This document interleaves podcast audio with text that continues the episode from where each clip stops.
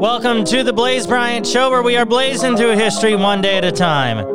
Today is Friday, November 6th. Facebook.com slash blazing history. B L A I S I N history. Same with Twitter, YouTube, and Instagram. Here's what happened on this day in history, November 6th. The featured event was from 1860. Abraham Lincoln was elected as the 16th U.S. president. He served from 1861 until being assassinated in 1865.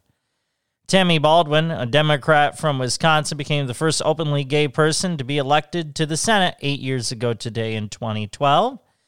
Longtime environmental activist David Brower died on November 6, 2000. Art Modell announced he was moving the Cleveland Browns to Baltimore 25 years ago today in 1995. That, of course, never came to fruition. President Ronald Reagan was elected to his second term on this date in 1984 over Walter Mondale. The Bolsheviks seized power in Russia as part of the revolution on November 6, 1917. And wrapping up the event segment on November 6, 1888, the Electoral College pushed Benjamin Harrison to victory as the 23rd president over Grover Cleveland.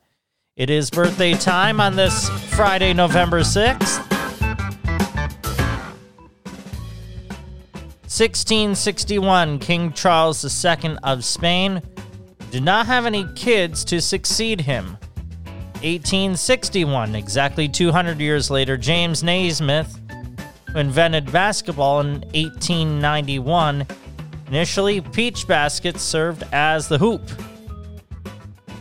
Try dunking on that rim. 1887, Walter Johnson, aka the Big Train, he is said to have had one of the best fastballs in baseball history.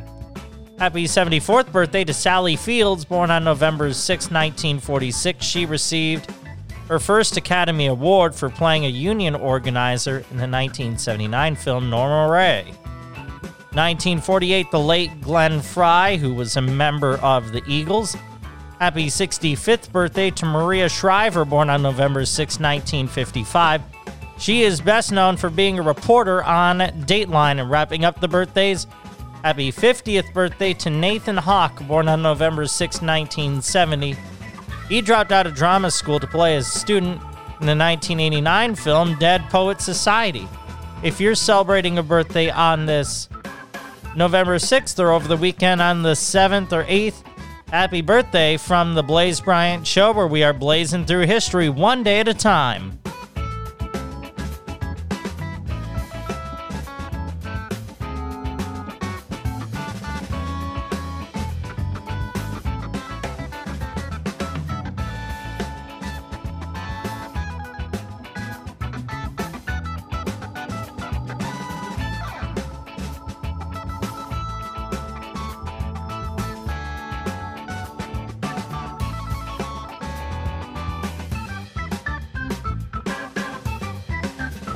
What stood out to you? Hit that a little early, sorry. What stood out to you on this day in history? Facebook.com slash blazing history, B L A I S I N history.